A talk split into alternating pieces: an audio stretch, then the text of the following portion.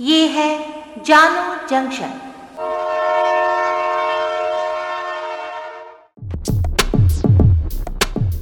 नमस्कार, आज है 31 जनवरी 2022 मैं हूँ पूजा वर्मा और आप सुन रहे हैं जानू जंक्शन पे Hindi news podcast, news rail. पहले मुख्य समाचार। आज से शुरू हुआ संसद का बजट सत्र। राष्ट्रपति रामनाथ कोविंद के अभिभाषण के साथ बजट सत्र की हुई शुरुआत। वित्त मंत्री निर्मला सीतारमण ने लोकसभा में आज आर्थिक सर्वेक्षण पेश किया। कल बजट प्रस्तुत होगा। उत्तर प्रदेश में अखिलेश यादव करहल विधानसभा क्षेत्र से लड़ेंगे चुनाव। पंजाब में आज मुख्यमंत्री चन्नी ने भदौड़, कैप्टन अमरिंदर सिंह ने पटियाला और सुखबीर सिंह बादल ने जलालाबाद से भरा नामांकन। नाथुराम गोडसे की पुस्तक पर आधारित why I killed Gandhi film की रिलीज़ पर रोक की मांग को सुप्रीम कोर्ट ने किया खारिज। फ़िल्म 30 जनवरी को हुई ओटीटी पर रिलीज़। अब समाचार विस्तार से। आज से बजट सत्र की शुरुआत हो गई है। राष्ट्रपति रामनाथ कोविंद ने इसकी शुरुआत संसद के संयुक्त सत्र को संबोधित अपने अभिभाषण के साथ की। उन्होंने अपने संबोधन में कोरोना महामारी, आत्मनिर्भर भारत, नई शिक्षा नीति, ओलंपिक में भारत का प्रदर्शन जैसे मुद्दों पर सरकार के प्रयासों और सफलताओं की विस्तृत विवेचना की।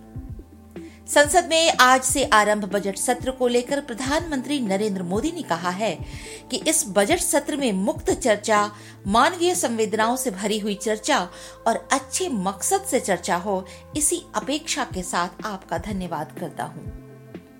वित्त मंत्री निर्मला सीतारमण ने लोकसभा में आज आर्थिक सर्वेक्षण पेश कर दिया है। संसद में पेश हुए सर्वे के मुताबिक देश की अर्थव्यवस्था पर ओमिक्रॉन का खास असर नहीं पड़ा है और कोविड की तीसरी लहर के बावजूद अर्थव्यवस्था में रफ्तार बनी हुई है इसी के साथ आने वाले समय में औद्योगिक विकास के भी रफ्तार पकड़ने की संभावनाएँ मज़बूत हो गई हैं। वहीं कृषि सेक्टर का स्थिर प्रदर्शन आने वाले वित्त वर्ष में जारी रहने का अनुमान है महँगाई के भी आने वाले समय में नियंत्रित रहने का अनुमान दिया गया है। कुल मिलाकर आज पेश हुआ आर्थिक सर्वे संकेत दे रहा है कि देश की अर्थव्यवस्था महामारी के असर से निकल चुकी है और आगे बढ़ने के लिए तैयार है। समाजवादी पार्टी प्रमुख अखिलेश यादव ने आगामी उत्तर प्रदेश विधानसभा चुनाव के लिए करहल विधानसभा क्षेत्र से अपना नामांकन दाखिल किया। नामांकन दाखिल करने के बाद सपा प्रमुख अखिलेश यादव ने कहा कि करहल विधानसभा क्षेत्र घर के पास का घर है। नेताजी और समाजवादी पार्टी का करहल से पुराना रिश्ता रहा है। यहाँ के लोगों ने हमेशा एक सकारात्मक राजनीति को आगे बढ़ाया है और मुझे उम्मीद है कि यहाँ के लोग नकारात्मक राजनीति करने वालों को हराएँगे। पंजाब में आगामी विधानसभा चुनाव के लिए मुख्यमंत्री चरणजीत सिंह चन्नी बरनाला के भदौड़ से अपना नामांकन दाखिल कर चुके हैं। बरनाला के भदौर से अपना नामांकन दाखिल करने के बाद मुख्यमंत्री चन्नी बोले कि ये क्षेत्र बहुत बड़ा है और यहाँ के कई ज़िले विकास में पिछड़े हुए हैं। यहाँ कैप्टन और बादल साहब भी रहे, लेकिन विकास नहीं हुआ। मुझे इस पूरे क्षेत्र का विकास करना है। वहीं आज पंजाब लोक कांग्रेस के नेता और राज्य के पूर्व मुख्यमंत्री कैप्टन अमरिंदर सिंह ने पटियाला से अपना नामांकन दाखिल किया। इस दौरान उनके साथ पंजाब भाजपा प्रभारी गजेंद्र सिंह शेखावत भी मौजूद रहे। दूसरी तरफ़ शिरोमणि अकाली दल के अध्यक्ष सुखबीर सिंह बादल ने जलालाबाद से और संरक्षक प्रकाश सिंह बादल ने लांबी से अपना नामांकन दाखिल किया।